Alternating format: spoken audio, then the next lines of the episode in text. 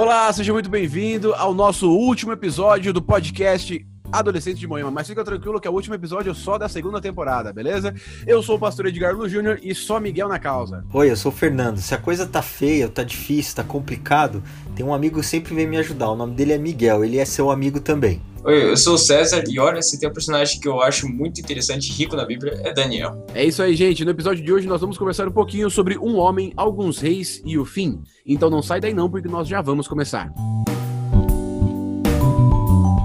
Gente, nós estamos aqui no nosso último episódio da nossa segunda temporada. Estamos fechando aí a história de Daniel. Realmente foi um baita de um crescimento que nós tivemos aqui através de entender a história que Deus tinha separado para esse mundo, não é verdade? Nós temos aí a estátua de Nabucodonosor, temos animais estranhos de Daniel, temos a visão do bode do carneiro, as 2.300 tardes e manhãs. E agora, finalizando o capítulo 10, 11 e 12, nós temos alguns reis e temos uma visão bem específica em que Daniel ele fica doente. Me, me ajuda a entender aí, por favor. Por que, que Daniel ele fica doente com essa última visão dele? Ele recebe essa é, visão, Daniel, ele, ele especificamente para ele essa visão, e quando ele recebe ela, ele não entende direito, ele, ele fica preocupado e começa a orar para Deus, tanto que é nessa hora que Gabriel aparece para explicar para ele. Alguns detalhes que a gente pode pensar sobre a respeito dessa época, Daniel tinha por volta de 90 anos, ele era ainda um, ele era ainda um auxiliar do governo ali da, da Pérsia, e ele estava, quando ele recebeu essa visão, ele estava com outras pessoas, e essas pessoas não viram a visão. Em termos de profecia, quando Deus revela a verdade através dos seus profetas, é mais ou menos assim que acontece mesmo. É só o profeta que tem a visão, mesmo pode ter pessoas ao redor deles que acabam não vendo. E só Daniel viu e ficou extremamente angustiado com essa visão. O legal, gente, dessa visão é que é o seguinte: ela foi a última grande visão de Daniel. Então aqui, Deus não tá, não tá mais parando na parte da história, ele tá apontando tudo o que vai acontecer para Daniel. Você vê ali que Deus foi, foi bem progressivo com ele, né? Na estátua de Nabucodonosor, ele passava uma visão geral. Com os animais de Daniel 7, ele entrava um pouco mais de detalhes pelo ponto de vista, por exemplo, do que o inimigo de Deus ia fazer é, na história do mundo. No capítulo 8 e no capítulo 9, lá com o bode, o carneiro, com as 2.300 tardes manhãs, Daniel tem uma visão de quando a, a, o santuário seria purificado, até 1844. Agora, nessa última visão do capítulo 10, 11 e 12 de Daniel, nós entendemos o seguinte, que Deus já não, não segurou mais nada, já, não, já não, não precisou de segredos, ele foi totalmente aberto com Daniel, com tudo que iria acontecer com o povo de Deus e com a história do mundo. E acho que isso foi até um grande impacto. E Daniel, embora estivesse preparado, ele não estava preparado para receber tanta informação, a ponto dele ficar doente, ficar doente e pedir por interpretação. Ele queria entender tudo o que iria acontecer com o povo de Deus. E é aí que Gabriel aparece. No primeiro momento ali, Gabriel fala o seguinte: Olha, na primeira vez que você me pediu, que você pediu para Deus, Deus me mandou para cá. Mas eu fiquei lutando com o príncipe da Pérsia e só escapei porque o anjo Miguel me ajudou. Nós entendemos então que Gabriel ele aparece para Daniel para explicar essa visão, mas quem é Gabriel? A gente vê que Gabriel apareceu já umas duas vezes aí na, na história, no mínimo na história de Daniel, para mostrar a interpretação, mas quem que é Gabriel? O Gabriel ele é um personagem muito famoso na história da Bíblia, é, mas tem gente que ainda não conhece, então vou explicar para vocês. Ele é um anjo de Deus, ele é um líder do anjo de Deus. Você já vê que ele era realmente um anjo muito importante é, na hierarquia do céu e entre todo o povo celestial, né? Ele fazia muitas coisas para ajudar a Deus em todo o seu mundo, né? E voltando para a lição de Daniel, a gente vê que ele está lutando contra o príncipe da Pérsia. O príncipe da Pérsia dá uma canseira em Gabriel. E a gente vê que nenhum ser humano seria capaz de brigar com um príncipe, com um anjo e atrasá-lo e talvez até fazendo uma batalha que durasse por muito tempo. Então a gente vê que é uma coisa, que é um personagem, apesar de falar que é o príncipe da Pérsia, mas está se referindo a um, a um outro personagem, que na verdade é Satanás, é um, é um anjo do mal que está resistindo resistindo ao poder de Gabriel. Então é uma luta espiritual, não é uma luta terrena, né? É uma luta entre o bem e, e contra o mal. O que eu acho mais interessante desse, desse trecho aí da Bíblia, onde fala que Gabriel e, e, o príncipe da Pérsia estavam lutando, né? É que realmente nós entendemos um pouco, um pouco mais o grande conflito em que os anjos estão realmente lutando para que a mensagem de Deus esteja é, sendo dispersa pelo mundo e Satanás e seus anjos estão lutando para que isso não aconteça. Então nós entendemos ali que durante 21 dias o anjo Gabriel ficou lutando contra Satanás e ali a gente entende o seguinte, que no mínimo estava dando empate em todas as, eh, em todas as batalhas ou nessa grande batalha e aparece então Miguel para ajudar Gabriel, para que Gabriel consiga correr até Daniel para entregar a mensagem. O anjo Miguel aparece ali. Agora, quem que é esse Miguel? Só uma dica: a tradução de Miguel quer dizer quem é como Deus. Ou seja, todos os indícios levam a crer que Miguel, na verdade, era Jesus. Miguel é como se fosse um nome de guerra de Jesus, né? Quando Jesus ele vai para uma batalha contra o mal, uma, uma batalha física, né, contra o mal, ele se torna, ele se incorpora esse nome como um nome de luta, nome de guerra, que é o nome de Miguel.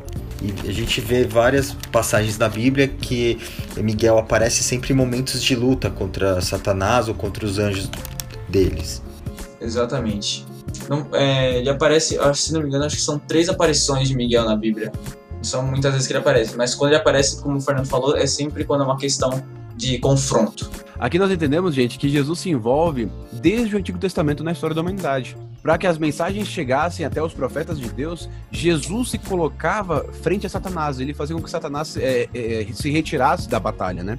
Nós entendemos aqui que o nome Miguel ele é usado para Cristo sempre que ele está em confronto direto com Satanás. E é até uma, uma maneira interessante da Bíblia falar o seguinte, porque o nome Miguel é quem é como Deus. Quando ele está lutando com Satanás, ele está falando o seguinte: olha, você não é como Deus. Você pode estar tentando usurpar o lugar. Você pode tentar parecer ser igual, mas você nunca vai ser como Deus. Então Jesus ele aparece ali para dar o espaço para Gabriel conseguir finalizar a sua tarefa. E o anjo Gabriel então chega para Daniel e fala o seguinte: olha, cheguei, vou te explicar o que está acontecendo beleza?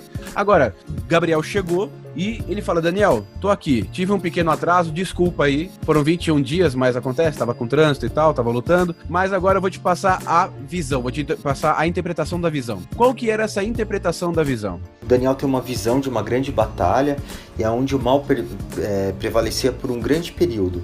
E a gente pode ver através desses do atraso do anjo e tal que Satanás estava impedindo que o plano de Deus fosse plenamente é, executado, né? A visão dos reis, o aprisionamento babilônico do povo de, de Jerusalém e agora estava na hora, estava no fim dos 70 anos, né? E Satanás queria que atrasasse porque se o povo fosse liberto e voltasse para Jerusalém, construíssem o templo, estariam é, na verdade fazendo o que Deus queria e Satanás estava tentando influenciar os reis da Média, da Pérsia, para que segurasse o povo por mais um tempo, para que não fosse reconstruído o templo de Jerusalém e os planos de Deus não fossem levados, é, não fossem executados. E lembrando, gente, que se restaurar o templo de Deus, tomar de volta o plano da salvação, né? Então o Satanás ia perder de novo. Essa profecia toda, ela meio que recapitula tudo que a gente viu é, nas outras lições aí, que é a, a estátua lá da Babilônia, os animais que Daniel viu, são os reis, né? A linhagem da terra. Nesse, nesse momento, Gabriel explica tudo de novo para ele. E aí, Deus muda o foco, né? O foco era, até agora, era a reconstrução do templo e a condução dos planos de Deus. E aí, Deus, de uma maneira inesperada e até mesmo atrapalhada, gente estudando a lição, a gente pode se confundir de novo, volta para os reis e os domínios, né? E a gente vê que Deus faz isso de propósito, que é para confundir Satanás também, porque se Satanás soubesse exatamente o que ia acontecer da, do, na história, se o Satanás entendesse essa profecia naquele momento, ele podia interferir e agir no rumo da história da humanidade, e aí Deus perderia o controle de tudo. Exatamente, Deus queria conversar com as pessoas do futuro, com quem vivesse no tempo do fim. Em alguns momentos ele falava para Daniel: Daniel, sela esse livro porque ele só vai ser estudado no tempo do fim. Quando que é o tempo do fim? Desde 1844, que é o que nós estudamos na lição passada. Nós estamos vivendo no tempo do fim, por isso que nós entendemos o que o livro de Daniel tem escrito. Na época em que Daniel estava escrevendo as suas mensagens, as suas visões, Satanás também não tinha conhecimento do futuro. Então ele não tinha como estudar e como interpretar a, a essa mensagem de Deus. E aqui nós temos uma visão bem clara. E, eu, e a pergunta que eu quero fazer para você é o seguinte: nós entendemos que é uma, uma revisão de tudo que foi passado, da estátua, dos animais, do bode bode do carneiro, das 2.300 tardes manhãs. E onde que Deus para dessa vez? Onde que Deus vai? Até onde Deus vai nessa visão? Essa visão para quando Miguel vence a batalha. O final da visão é, a, vence, é, o, é, a, é o triunfo de Miguel na batalha, né? Que está relacionada com a volta de Jesus, com a vinda, com a com a vitória de Deus sobre o mal. Sim, sim, muito bem. E é uma coisa que eu gosto de pensar sobre quando eu tô estudando isso aqui, que é uma coisa que eu, na verdade, refleti aí né, na semana passada, nessa semana. Se tudo isso aconteceu até agora e, tipo, acertou, né, essas profecias, como tá escrito aqui, é, é mais uma coisa pra gente pensar e ter certeza de que Jesus tá voltando por nós, entendeu? Então, é mais uma coisa também que a gente tem que ficar tranquilo, porque mostra também que Deus tá tudo sob controle controle. Porque se tudo aconteceu até agora, como eu havia dito, por que não vai acontecer também a volta? Entendeu? Então, é, é uma, é uma coisa, um estudo também que me dá é, alívios, é, alívio, né? Porque é muito confortante. É, nós entendemos que Deus só para literalmente no final. Quando agora a volta de Jesus vai acontecer e quando todo mundo vai poder viver uma vida eterna realmente ao lado de Deus, é, restabelecendo o plano original de Deus no Gênesis para nós, né? Aquela felicidade eterna, aquela vida em perfeição, a vida ao lado de Deus, que é muito importante. Nós temos uma mensagem muito especial nesse livro. Eu acho uma das mensagens mais bonitas que nós temos na Bíblia. E com esse pensamento dessa mensagem, eu quero fazer a seguinte pergunta: Qual é o último recado de Deus para Daniel? E como esse último recado pode acontecer na nossa vida também. É, isso está escrito no capítulo 12, versículo 13 de Daniel, que é o último versículo do livro. Fala assim: Quanto a você, siga o seu caminho até o fim. Você descansará e ao fim dos dias se levantará para receber a sua herança. Muito bonito. Isso mostra que Daniel vai morrer, e que mas que ele vai ressuscitar com a volta de Jesus e ele vai viver eternamente no céu. E a gente vê que nem a morte é um problema muito grande para Deus. Deus está no controle de tudo e até a morte ele vai dar um jeito de resolver. Basta a gente ser fiel. Exatamente. Aqui Deus ele tá terminando a mensagem de Daniel e tá terminando o propósito de Daniel. Ele fala: "Daniel, você lutou muito bem até agora. Você escreveu toda a mensagem. Muitas pessoas serão salvas, serão acessarão a salvação por, por sua causa. Então faz o seguinte, olha, agora que você já cumpriu a sua parte nessa grande batalha, nessa grande guerra entre Deus e Satanás, faz o seguinte, segue teu caminho até o fim. Daniel, vou te contar uma coisa. É, isso aqui não vai acontecer tão rápido quanto parece. Deus ele não tem dúvida de que o, o, bem vai vencer, de que ele vai vencer Satanás. Ele tem tanta certeza de que tudo vai acontecer de acordo com o que ele está falando e está apresentando no livro de Daniel, que ele fala o seguinte: Daniel, fica tranquilo, pode até morrer, você pode até descansar, pode ficar tranquilo que eu tô tão certo de que tudo aquilo que eu tô falando é verdade que no final, quando eu vencer, você vai estar tá lá para ver. Não, não somente vai estar tá lá para ver, mas como eu vou te ressuscitar para você morar comigo eternamente. E olha só que legal. Quando nós estudamos a Bíblia, quando nós estudamos a palavra de Deus, quando nós estudamos a lição, estudamos ali os estudos proféticos, é, a palavra de Deus como um todo, nós temos a certeza de que é Deus que está no controle de tudo. Nós temos a certeza de que Ele está literalmente tomando conta de toda a situação do grande conflito. E quando Ele vencer, você pode ter certeza que quando você aceita a salvação, você vai fazer parte do reencontro de Deus com Daniel e do seu reencontro com Deus também. Com esse pensamento e considerações finais. Esse trimestre a gente viu que Deus levantou homens e mostrou para eles uma visão do futuro. Às vezes eles nem entenderam direito essas visões, porque essas visões não eram para aquele momento, era para o momento que a gente vive hoje. Essa mensagem se comprovou ao longo da história da humanidade. E isso para a gente dá uma esperança e uma certeza de que Deus está no controle. Assim como a gente usa hoje um GPS para ir de um lugar para o outro, a gente tem um GPS da história da humanidade, da história do bem e do mal, que é a Bíblia. A gente tem que seguir a Bíblia como um GPS para nos, nos direcionar na, na história desse mundo e na história da nossa vida também.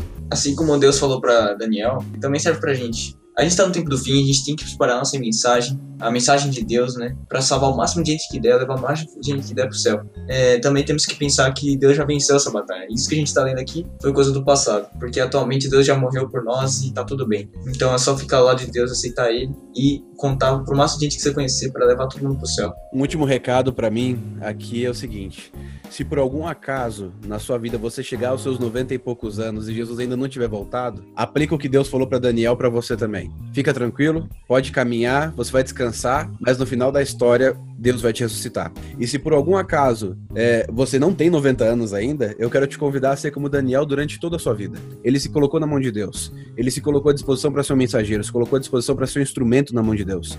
E você pode fazer a mesma coisa. Aí onde você está, com a sua família, com seus amigos, na sua escola, no seu trabalho, na sua faculdade, em qualquer lugar que você está nos ouvindo agora, você pode ser um instrumento de Deus, assim como Daniel foi também. E pode ter certeza que Jesus vai voltar mais rápido por causa do seu trabalho. E que no final de tudo, você vai encontrar com Jesus e você vai ter uma vida eterna com Ele no céu. Beleza? Gente, nós vamos ficando por aqui. Estamos terminando a nossa segunda temporada do podcast Adolescente de Moema, mas fique tranquilo, porque semana que vem nós voltamos aí iniciando a nossa terceira temporada, beleza? Então aproveita a oportunidade, compartilha esse podcast com as pessoas que você ama e que você gostaria também que estivessem no céu com você. Nós vamos ficando por aqui. Fique com Deus, um grande abraço e até mais.